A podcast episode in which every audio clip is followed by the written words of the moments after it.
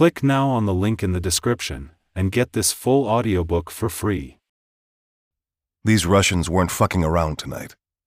One dozen men were arrayed on the 281 foot mega yacht, all armed with new polymer framed AK 12 rifles, 2,000 lumen tactical flashlights, and communications gear that kept them in contact with one another wherever they were positioned on or around the huge watercraft. The Lyra Dracos stood at anchor, far out in the English harbor off the island of Antigua in the eastern Caribbean, and the sentries on board scanned the black water with their bright beams, made regular radio checks with their night watch on the bridge, and kept themselves amped up through the dark hours with coffee, cigarettes, energy drinks, and speed. In addition to the expansive nighttime deck watch, three more armed men slowly circled the vessel in a 27 foot tender with a 250 horsepower engine. And below the surface, yet another pair patrolled underwater in wetsuits, dive gear, and sea scooters handheld devices with enclosed propellers that pulled them along and up to 2.5 miles per hour. These men carried flashlights, spear guns on their backs, and long knives strapped to their thighs.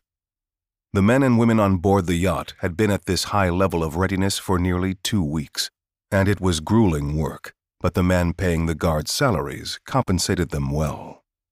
The owner of the yacht and his security detail were ramped up like this because of two separate incidents the previous month in Asia. Three and a half weeks earlier, a 96 meter ship called Pura Vida sank off the Maldives in the Indian Ocean. The boat had been linked to a Russian oligarch who had somehow managed to avoid having his offshore property confiscated, like most of his fellow billionaire countrymen after the invasion of Ukraine began a year earlier. The cause of the sinking had not been revealed by local authorities, but most of the Russians with boats still in their possession presumed it to be sabotage.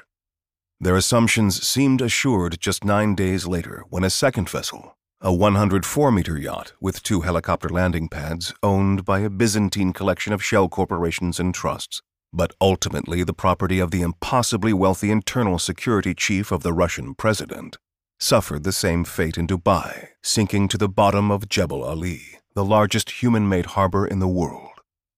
No one had been killed or even injured in either incident, but the destruction of the property itself was more than enough to have the remaining oligarchs with ships afloat both incensed and on alert. The fear here in Antigua, understandably, was that the Lyra Dracos would end up in the bottom of the bay like the ships in the Maldives and Dubai incidents. The Lyra was a Greek named vessel registered in the Seychelles to a front company in the UK belonging to a shell in Cyprus that was owned by a blind trust in Hong Kong, that itself was owned by another blind trust in Panama. But she was ultimately and in truth the property of Konstantin Pasternak, a 63 year old billionaire from St. Petersburg and the former Minister of Natural Resources and Environment of the Russian Federation. The Lyra Dracos was not as ostentatious as many of the other mega yachts that had been owned by wealthy Russians and seized after the invasion of Ukraine began. With a price tag of 120 million USD and an annual operating cost of just over $10 million, she was half the size and a fourth the cost of some of the biggest vessels on the sea. Still, she was currently listed as the 105th largest yacht in the world.